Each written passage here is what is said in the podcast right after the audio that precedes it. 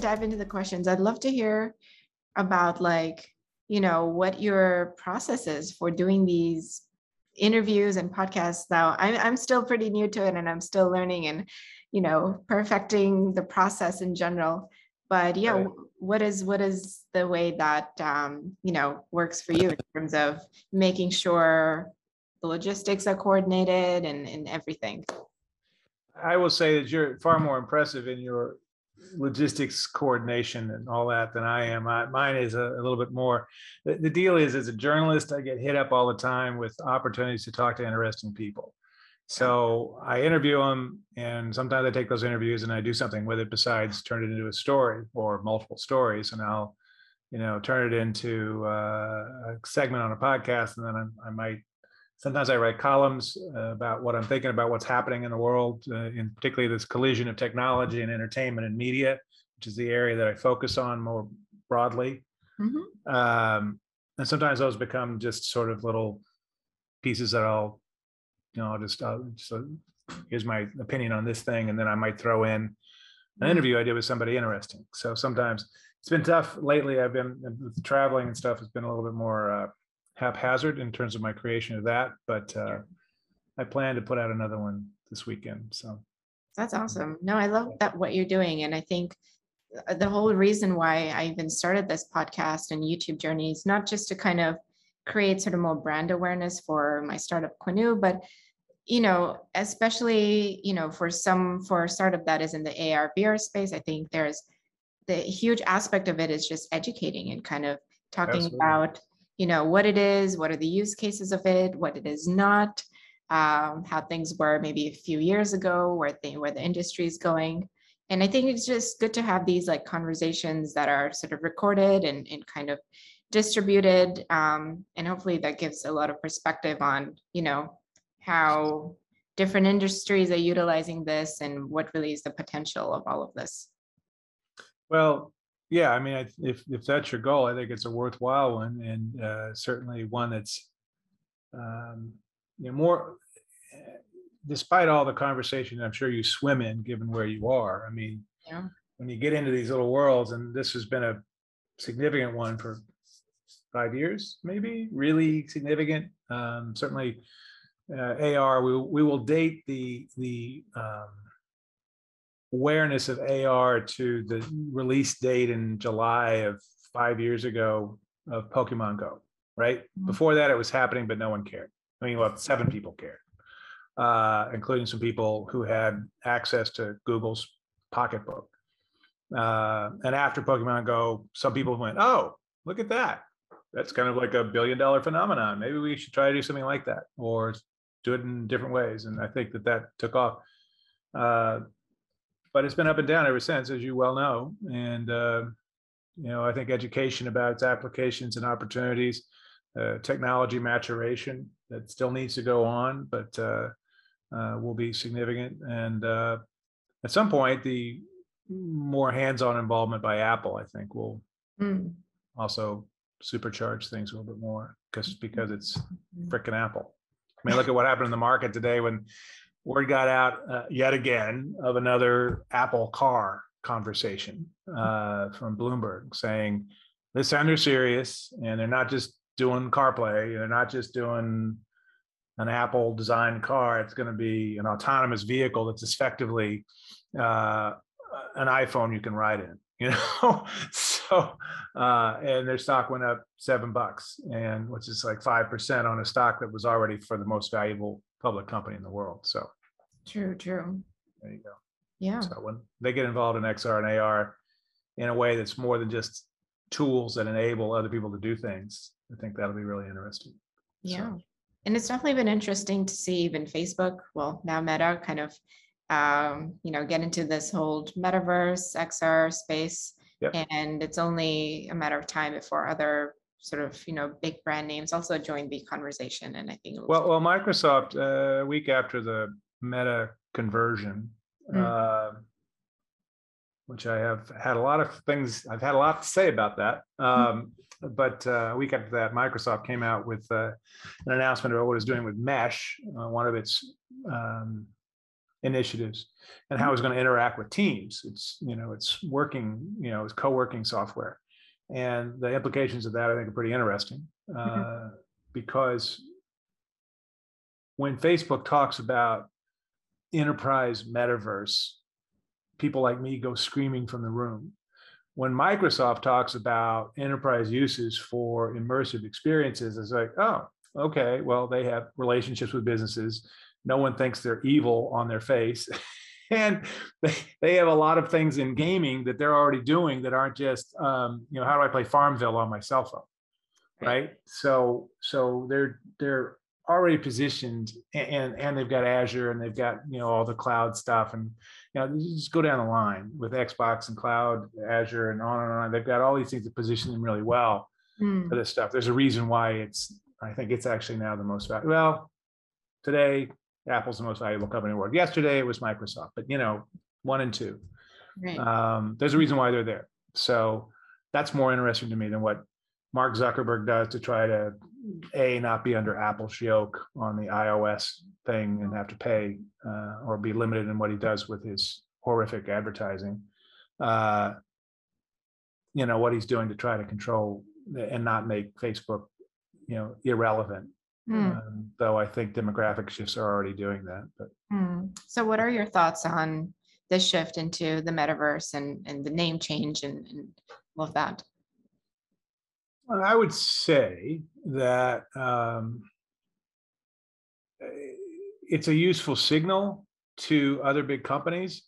Uh, one of the more fascinating little conversations I had uh, in the last two or three weeks was Uh, walking into an actual physical in-person conference uh, with a guy I've known for a long time, whose job is to look ahead for his um, media company, his very large, but not that large media company. And I asked him, what's going on? What are you up to? He was going to be doing some presentations like he does at a lot of these conferences. And he said, well, it's been a, been a busy week. And uh, Uh, this billion dollar company came out with a name change, and all of a sudden my bosses are like, well, what are we doing hmm. with the metaverse and X R and all that stuff? And, and he's like, well, I've been talking to you guys for several cycles now, and I don't know how long a cycle is in his mind. Yeah. But uh, all of a sudden his bosses are like, well, when are we going to put ours up? It's like, well, they've spent thirty billion dollars over the last five years, according to their numbers, and they're spending ten billion dollars this year. We're spending half that on programming for the things we already do. So, you know, when, when you want to put the money up, we can talk. So, right. you know, but it, but the, the key was that all of a sudden the C E O types were like, oh, what's that? Mm. Maybe we should pay attention. It's not just this thing those crazy kids in Silicon Valley did. And so mm. in that regard, it's uh, possibly a uh, activator that Um, gets them thinking in, I think, more substantive ways.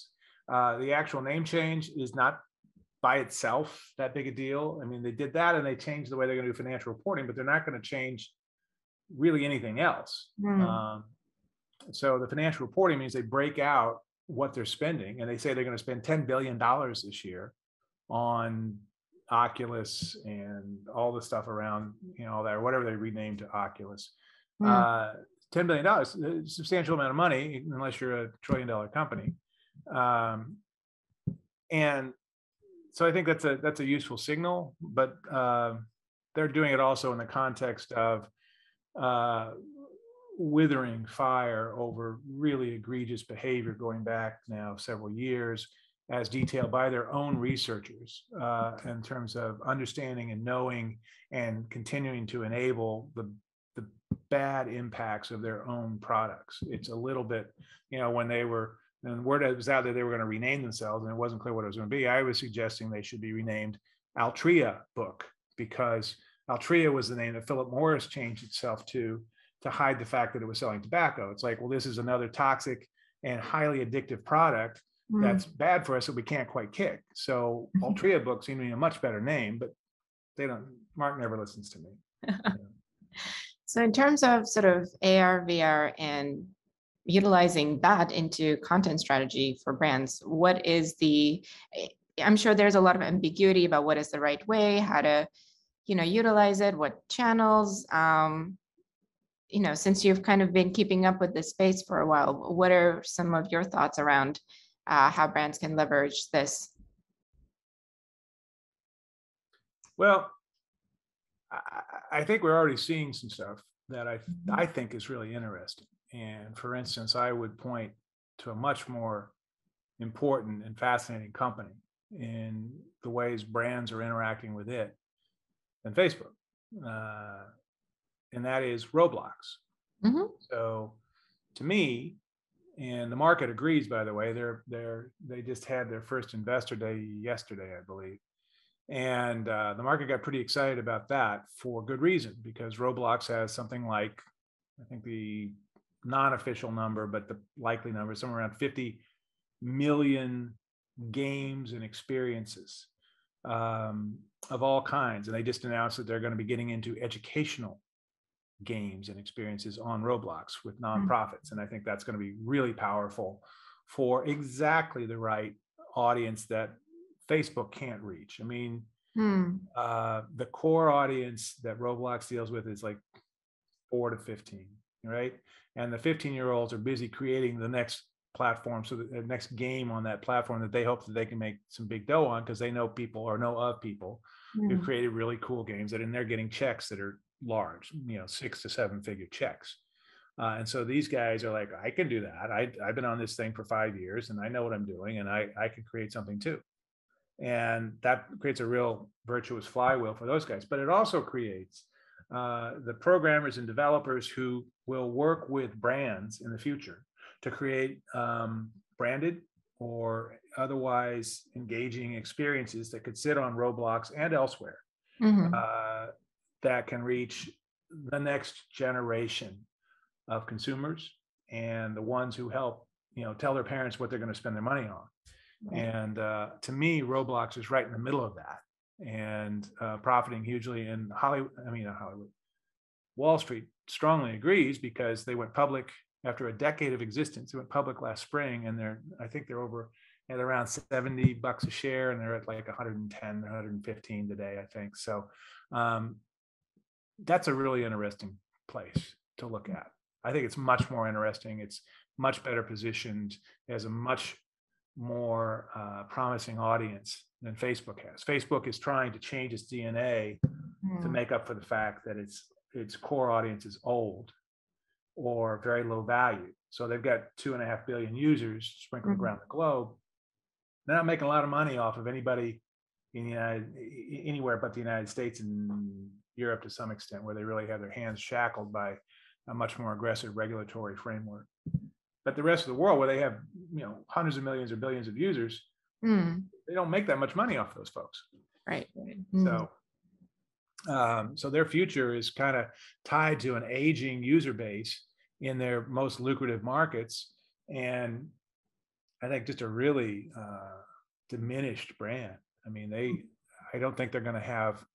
I mean, if you're a talented creator, if you're mm. a talented developer. Do you want to go be on Facebook? Is that the place that's your destination? Like, do you dream of working for Mark Zuckerberg? And they're going to be hiring a lot of folks from Meta, and there's going to be people going there. But I think a whole lot of folks are going to be like, you know, not those guys. Um, that's my expectation. And I may be wrong. I may be too pessimistic. They may be able to throw mm. you know, tons of money at them. But I don't know. I think the best and the brightest are going to say, you know, I think I'd rather work for seventeen other companies or make my own, right? Like you did. Mm. You know? So that's my thought. Mm.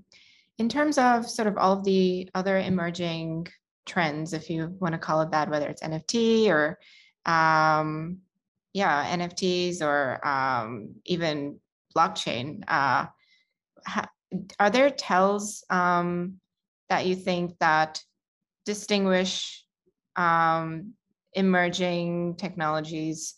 Uh, tells that tell you, okay, this is going to stick, and it's, you know, more and more companies are going to use it, versus like, oh, it's just kind of like a, a fad or a trend for now, and it's it's probably not going to be as practical or useful or, you know, um, over the years. Well, I mean, the most basic tell is can you can you eventually make a sustainable business out of it? Mm. Um, I think N F Ts are interesting. You know, I mean, they, uh, God, it feels like it was four hundred years ago, but it was really like February of mm-hmm. this year, twenty twenty-one. Right. Uh, weirdly enough, when N F Ts sort of blew up, you know, and they really blew up for about three months there. And then they sort of fell off the pop culture landscape, but they didn't go away. They just, and in fact, the volume continued. It just didn't have those crazy, oh, somebody paid sixty-nine million dollars for Beeple's, you know, yeah. Daybook. You know, yeah. I mean, that's basically what that was, and that was that was a showcase kind of thing. Fine, whatever. It was kind of funny money, um, you know. But whatever. Uh, but what we've seen is it continues, and now you're seeing. I, I, I get a lot of a lot of news releases coming across my desk of things like uh, uh, the estates of Einstein and Charlie Chaplin. Uh, banded together to do N F Ts of their iconic forebears. Um, you know, so an N F T of, of Chaplin, great, fantastic. That'd be kind of cool. The Tramp, I'd love an N F T of that. I don't know where I'd show it, uh, which is an issue. Mm-hmm. Um, people really haven't solved that whole curation, exhibition, sharing of my taste thing, not just for N F Ts, but a whole bunch of other stuff. You know, when we got rid of physical products, we no longer had a shelf of D V Ds and books and vinyl records that we could show to how cool we were, right? Mm-hmm. Um, to sort of define which tribes we were part of. We still don't really have that very, very well, even in places like Facebook, who should have solved that issue in, in their own way. Um, so N F Ts mean all of a sudden we're starting to collect art, digital art, don't yeah. have good places to show it off, don't have good places to share it with folks. So I got this, and and or even, you know, to put it out there in a way that's not really for sale, but mm, I might be open to sell. You want to give me sixty-nine million dollars? We could talk, you know, that kind of thing. There's none of that, and they're still working on all those kinds of things. So, yeah. so that's a, a chunk of that that I don't think works. But there's clearly uh, every I P holder. You're seeing the studios jump in on this. You're seeing particularly the smaller ones that have.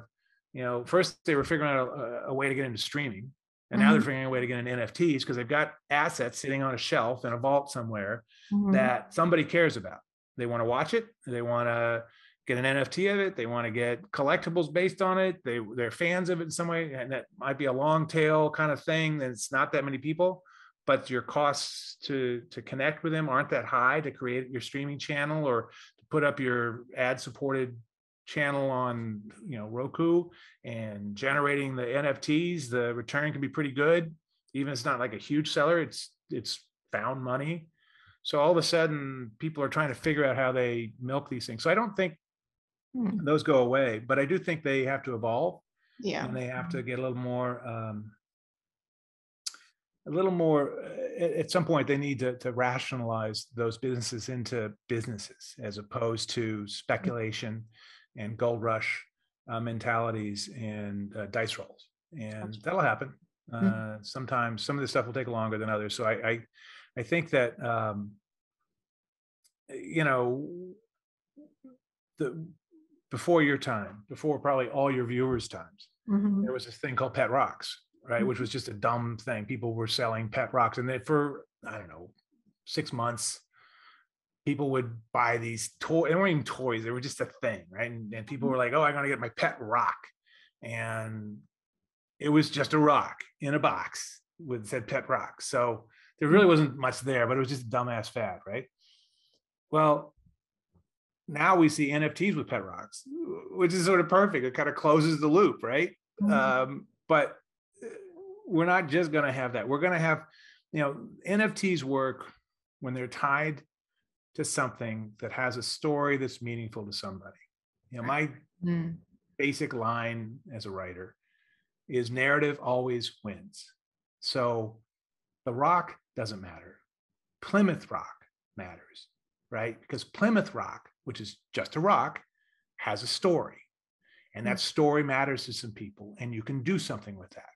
The town of Plymouth, this backdrop is from Martha's Vineyard, uh seventy miles from Plymouth Rock.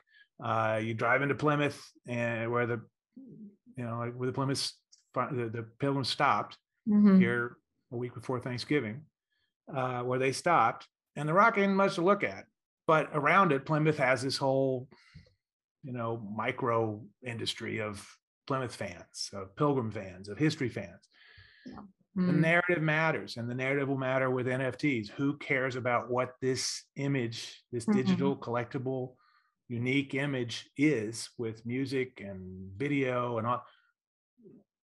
Who cares about it? What makes it different and special to some some audience? And I think that's actually a useful way to think about a lot of things. What is it about this that somebody's going to care about five years from now? Right. And that's one way to think about all kinds of stuff. So, so when you write um, and when you look for stories, what are some things that you look for? Like, what is, what's the recipe for a winning story? Whether it is an article or, you know, a, a recording that you put as a podcast. Um, yeah. What, what are some things that you look for? Uh, I think that certainly um, things that engage my brain. I mean, there's a lot of copycat stuff, which is one of the problems with all the news releases that come across with, from N F Ts, because everybody's doing N F Ts now. So it's not like it's new. Hmm. Um, I mean, it is a little interesting that Chaplin and Einstein's and descendants are doing something, but so that's, that's like, that might be a little closer than, you know, this esports kid does it. And the esports kid is like, he had a second place finish in League of Legends two two years ago. It's like, okay, great, you know. But but it's a little more interesting, and just it's also sort of there's a, an inherent sort of cognitive dissonance there between uh, a hundred year old movie star or a hundred year old uh, forbidding genius um, mm-hmm. and and world peace advocate uh, who also helped create the atomic bomb. Uh, getting into N F Ts, you know, a century later, um, one hundred twenty years later, uh, you know, it's, um, it's just like, what tickles my brain? And if it tickles my brain, perhaps I can convey that story in a way that tickles somebody else's brain. Right. Mm. And uh, I think that's, for me, the challenge always. Um, I have more freedom in the arrangements I have with my outlets these days to uh, uh, not worry about just the facts, but actually take some of the many years of perspective that I bring and actually imbue that into the stories and give them some context and some perspective and have a take. So that's what I try to do. So if mm. I can get a take, if I can have something that I react to and connect with, and then I can express, hopefully in an entertaining and engaging and, and informative way, mm-hmm. and that makes a good story. In terms of, um, so, you know, kind of drawing a little bit more on this, um, sharing narratives and storytelling, are there certain sort of A R, V R examples that you've seen that were, you know, that really st- stand out? And um, yeah, I mean, I mean, the question truly is, you know, if A R, V R or anything X R, if they're just yet another medium of communication, how can we make um, stories or curate stories that are engaging and interesting to listen to, and how can brands kind of utilize this new medium to these new, yeah, uh, new channels to um, connect with their audience?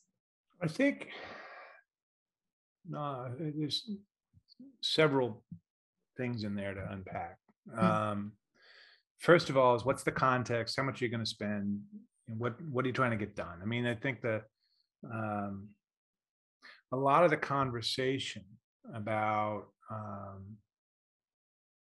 some of some of the things that are happening out there. I mean, like I, just yesterday, uh, I was in. Uh, there's a company that's got a nice technology they're rolling out today, and I was in conversation actually two days ago, mm-hmm. uh, and and how they were trying to um, enable creators to own more of their space and um, to, to own more of their ad revenue, to own more of their audience, but not all of their audience, just what I like to call the whales, you know, the word that's used in Las Vegas and now used in mobile games, the hardcore fans who will also follow them on YouTube or Facebook or whatever, but take what will follow them to their own space mm-hmm. and let them do all kinds of different things to to uh, support them and engage with them and connect with them on an ongoing basis and connect with other fans and, and to build that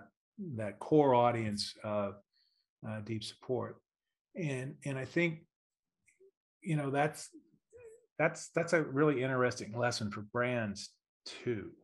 Um, you don't, I mean, brands kind of got into the whole social media space over the last eight, eight, nine, ten years. YouTube goes back to what, two thousand eight or something like that. Uh, same with Facebook. Uh, but they they got into it over the last decade, um, mostly renting influencers' audiences. They would build their own, but they would mostly do a deal with an influencer, either mm-hmm. a one-time deal, or maybe they'd have an ongoing relationship. And they were renting, they were renting their audience or connections to their audience. And, and the influencers are entertaining people who understand how to engage with and sustain an audience. And the brands have to do the same thing and not just rent somebody else's audience. Right.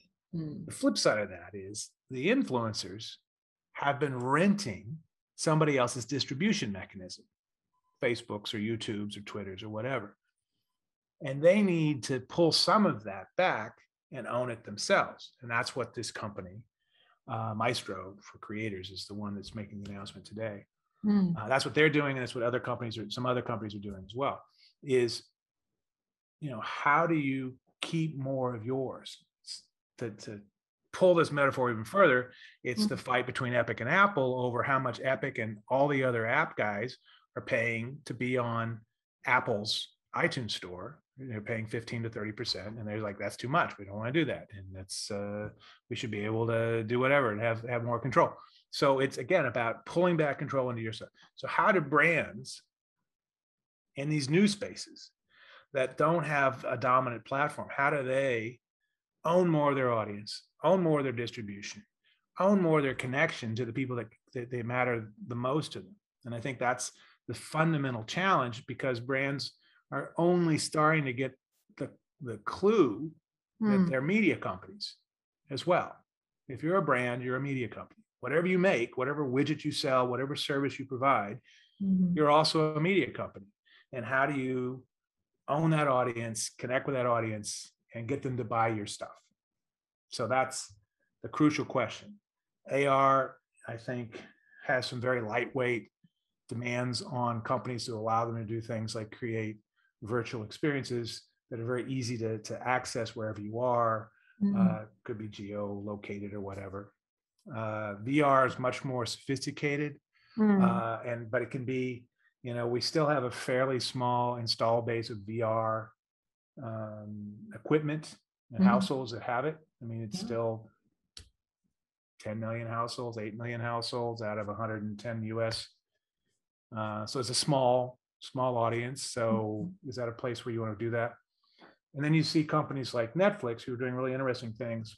Mm-hmm. I've been binging on their new show that they are uh, building quite a crescendo for, called Arcane. And Arcane is fascinating because it's an anime show that they did in concert with uh, League of Legends and Riot Games, the biggest video game esports brand in the world.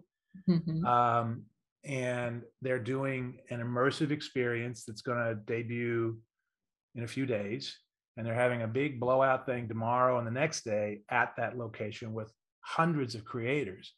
So Netflix has gone from being a company that just does, that just runs other people's video, to mm. one that makes its own shows that get seen by hundreds of millions of people in some cases, to getting into the game business mm. uh, with this new stuff, which is absolutely about them getting into the immersive uh, entertainment experience beyond just, you know, cell phone games based on Stranger Things. Mm. So, and now they've partnered with one of the biggest gaming companies in the world to make an immersive experience that they're doing with a company called Secret Cinema, uh, an anime uh, production, which uh, you know, they have some, had anime for a while, but you know, League of Legends has no background in content pre- creation, but they're trying to get there, and uh, you know, tying their audience into a physical thing, and they'll sell merchandise and they'll sell tickets to the immersive experience, et cetera, et cetera.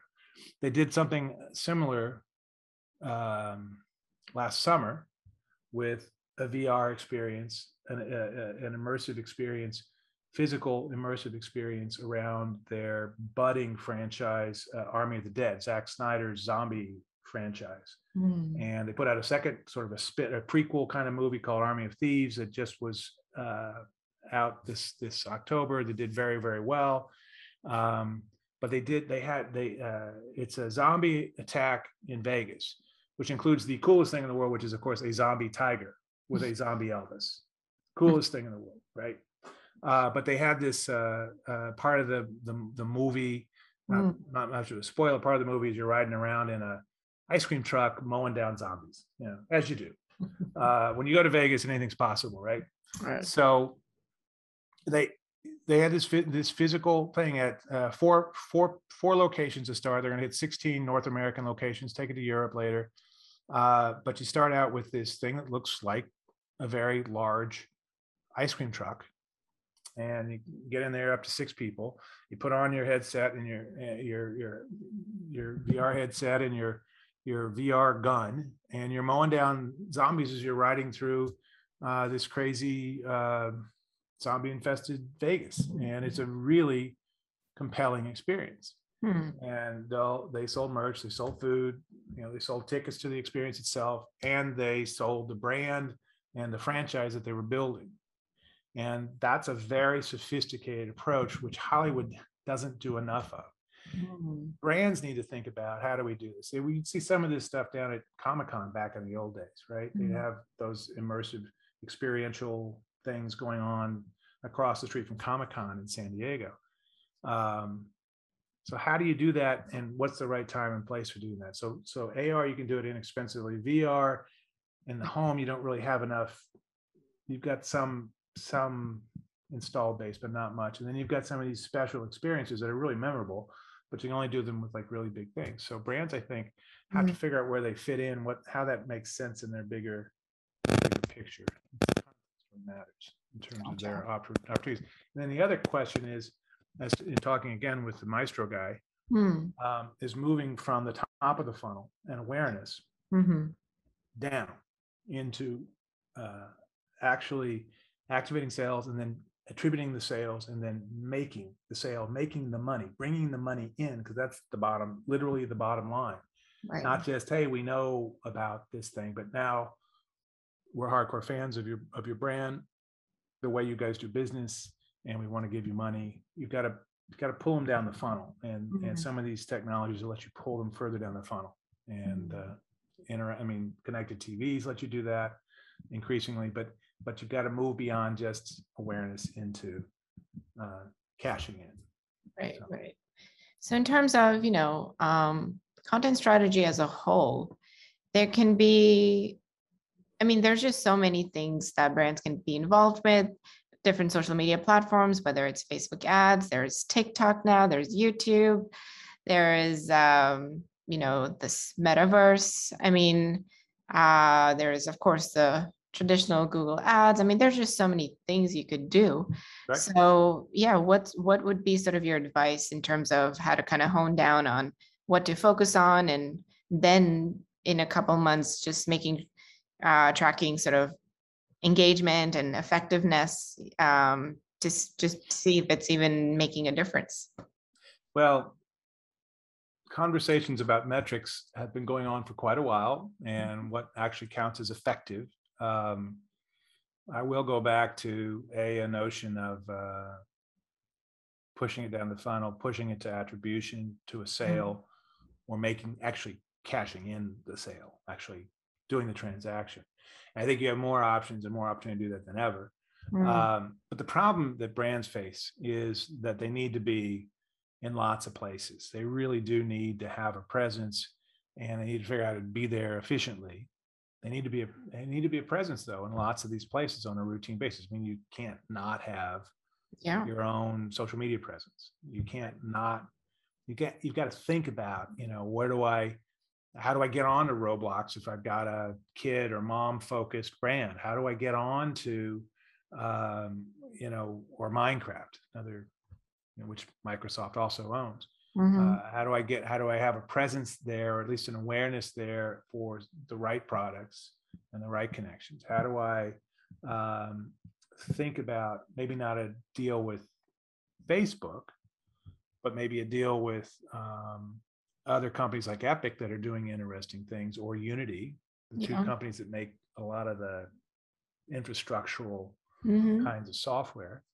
Um, how do I start getting some some some uh, institutional uh, awareness and sophistication about those tools? I don't need to have, you know, V R programmers in my employment, but I might want to have one on retainer that I can have a regular conversation about how I take some bit of what I do and maybe do a do a fashion drop in Fortnite, for instance, um, like Gucci does, or uh, Balenciaga did it and kicked butt. You know, they and they they tied it to real world stuff. So they sold a I think a Balenciaga hoodie in the game for the equivalent. It's in digital currency, but the equivalent of like eight dollars. But then they sold a real world copy of that for seven hundred fifty. And that was a hot item. Mm-hmm. Well, that's, that's how you start to connect the virtual and the, and the, the digital and the physical. And that's how you start to make some money off of this and mm-hmm. give your brand currency with a new audience. That's going to matter as it gets older and has more money to spend, and they get aspirational. It's not just, oh, I got the Balenciaga hoodie. I want to get the physical one now because I got the dough and that's cool. And, or I saw it when I was fifteen and now I'm thirty and I can afford to buy the damn thing. Right. Mm-hmm. That's, that's the long game you got to play. Mm. So in terms of, um, it, you know, in general, when brands come to you for, for, you know, your advice on um, what is the best way to connect with audience, are there common themes around what they typically are facing that they ask you for advice about? I, gosh, you know, those kinds of issues vary so much from brand to brand because mm-hmm. it is so uh, bespoke for each one. You know, where are they with, I mean, like, what's their current relationship, their current visibility with audiences that already buy their stuff, that might buy their stuff, but don't, mm-hmm. and, but are open to it, and those who will never buy their stuff, you know, like, uh, and, you know, how, how, you know, it's such a complicated conversation about each one of these, like, you know, uh, let's, let's like tease out who you are, mm-hmm. what your product lines are and how you're going to evolve those. Cause sometimes it's like the stuff you've been making isn't going to really work with a lot of folks long-term. So maybe you need to think about evolving mm-hmm. the stuff you do. And yeah, I think those mm-hmm. are, and, and then how you talk about it. I mean, a lot of times, you know, companies come to me about strategic communications conversations, mm-hmm. and strategic communications is ultimately about how the company defines itself and explains itself to its own employees, its own customers, its own clients, and then the rest of the world. So you can't even begin to do a strategic communications plan for a company until they figured out who the heck they are and where they want to go. Mm-hmm. And there's like, there's this baseline that has to be figured out before you can talk about how you're going to talk about it. So um, a lot of companies though are just aware that it ain't working what they're doing and they don't know what to do next. And help me, you know, help me. That's kind of the thing that comes up a lot. Um, they can't get there. And you just need to start getting people, mm. uh, start talking with people who are out in the world, who are seeing these things, who can connect you with people to do the the, mm. in, the little tiny bits that need to actually make it happen, but understand the big picture and how, how to connect the dots. And I think, um, but there's a lot of flailing going on, and, mm. and the pandemic just, yeah, you know, because because even the things that you knew you kind of needed to get to, but you'd have five years to get to it, all of a sudden became, yeah, you got five months to get to it, right? And you get to do it from home with half your workforce saying, "Screw you, I'm not coming back." So good luck, buddy. You know, um, that's kind of been the situation, right? So. And and speaking of, you know, the past few months, it seems like one topic that definitely has been a pressing issue is just the communication surrounding, you know, work. Is it going to be remote? Is it going to be hybrid? Is, you know, is it going to be in person?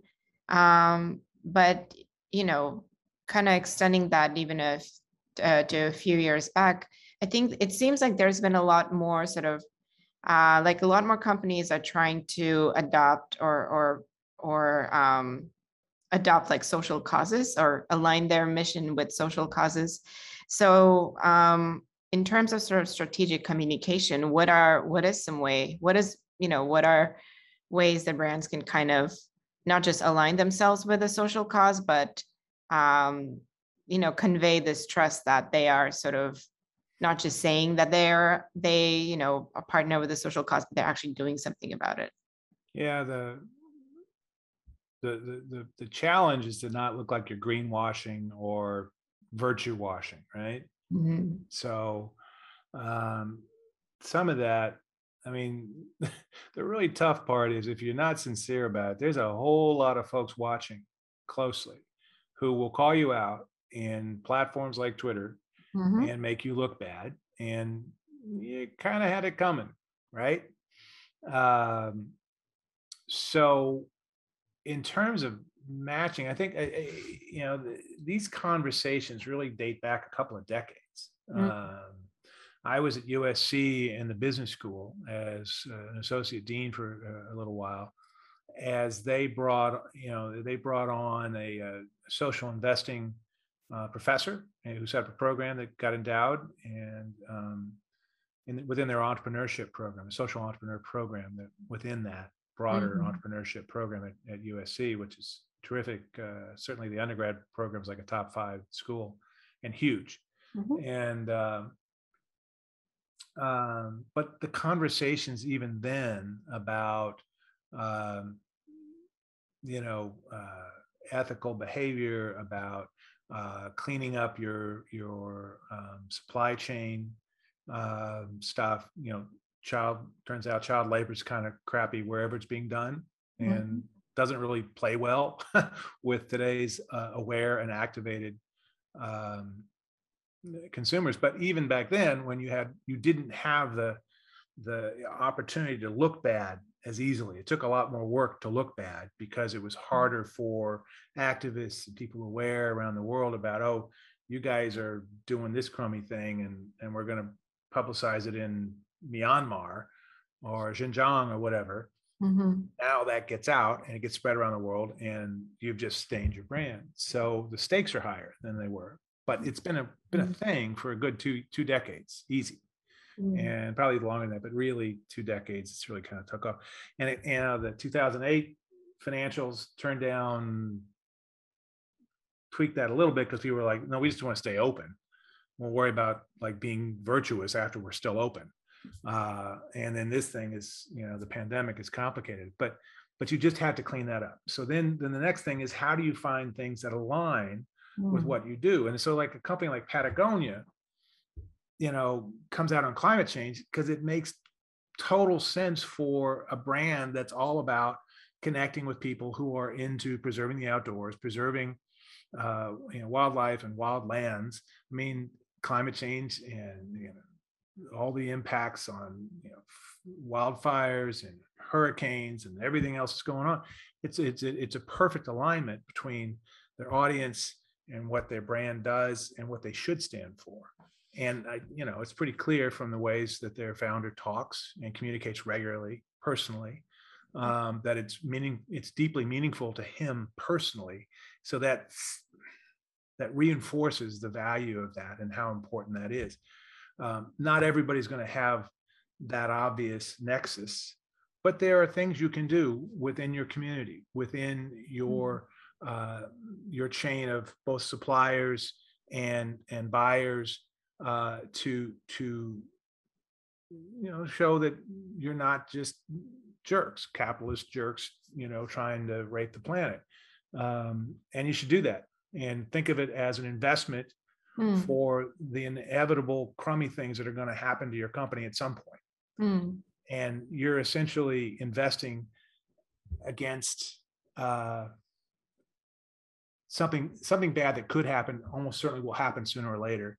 You're you're you're making sure that you have a bank of goodwill from which you may be able to draw at in a time of need, and just to put it in a way that that people who care about dollars and cents can can appreciate. You know, mm-hmm. You're investing in the long term when you need it.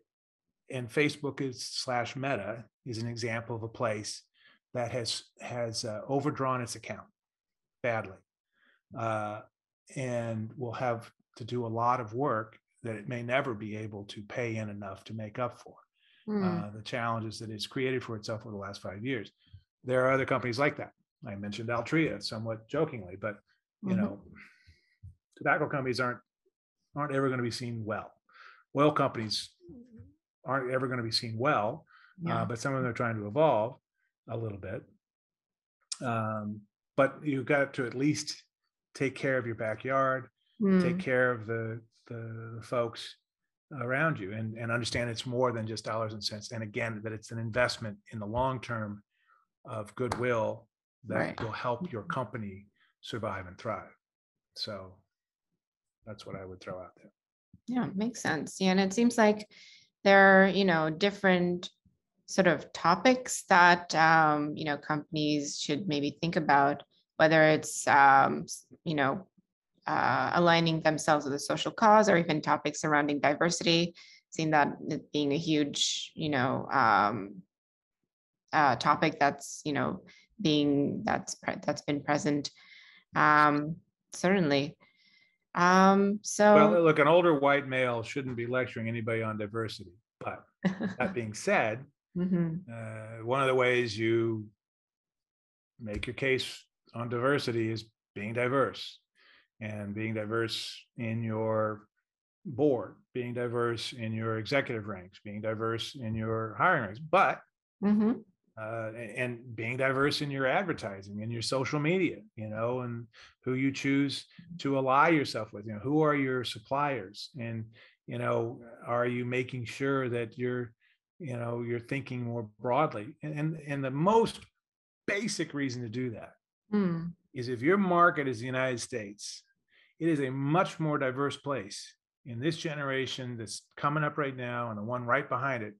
You know, millennials, uh, Gen Z, alphas are far more diverse in terms of demographics, um, in every way, in gender identity and preference, in racial background, in uh, interracial marriage, and Um, uh, openness to people who are different than them.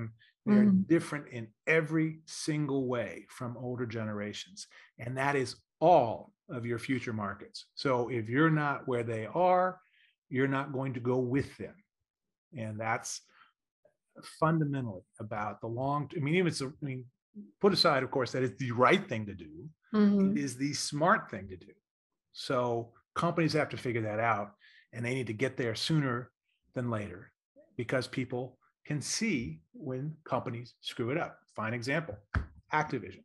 Mm-hmm. Um, C E O's been there thirty years. Their offices are a block away from me. Uh, was chatting with a couple of ex-Activision guys yesterday in an event that I was at.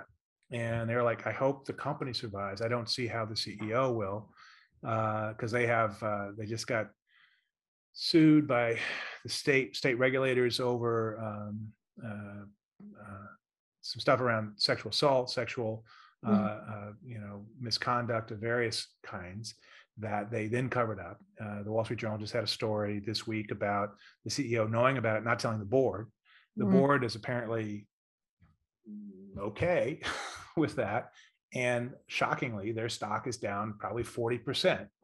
Uh, And it's not going to get better, even though they have some iconic brands like the most popular um, ongoing uh, triple A, you know, game title, Call of Duty, mm-hmm. and they have Overwatch. They had two uh, lucrative esports teams or esports um, uh, leagues that they had big, big brands associated with them and all that. Pandemic hit those really hard. Yeah. But who's going to um, be an advertiser on the Call of Duty League? Who's going to be an advertiser? What kid, what female gamer, what female esports fan, and mm-hmm. again, many of the males as well, mm-hmm. is going to want to be part of a, a brand that has sullied itself so thoroughly. Right. You mm-hmm. just have to, I mean, they, they, they put one woman in charge as a co-president of one of their divisions. She left after three months. And that was one of their early responses to all this stuff. So what, what are you going to do? I mean, they they have thoroughly, I mean, they didn't just shoot themselves in the foot. They took a machine gun to their foot, and they're mm-hmm. continuing to fire, hold down the trigger. So I don't know where they go uh, as long as the C E O remains in place. Yeah. Um, you know, he's he's built a, a, a great thing, and now he's tearing it down pretty effectively. So mm. that's that's an example of burning through your goodwill mm. at a rapid pace. Right. Yeah. Sounds like, definitely sounds like a P R crisis for sure. No, it's and, beyond crisis. It's a, it's a catastrophe. Mm-hmm. Yeah. So. Well, hey, thank you so much for, you know, taking the time. I know it's, uh, I wouldn't be mindful of your time. It's close to an hour, but th- that's the great thing when conversations just go over time and it, it really flows. So thank you for sharing your thoughts about different topics. I know I really sure. try to, um, you know, ask about a lot of different things, uh, whether it's content strategy, A R, V R, um, you know, how to align with social causes, um, different topics. Uh, so yeah, thank you so much.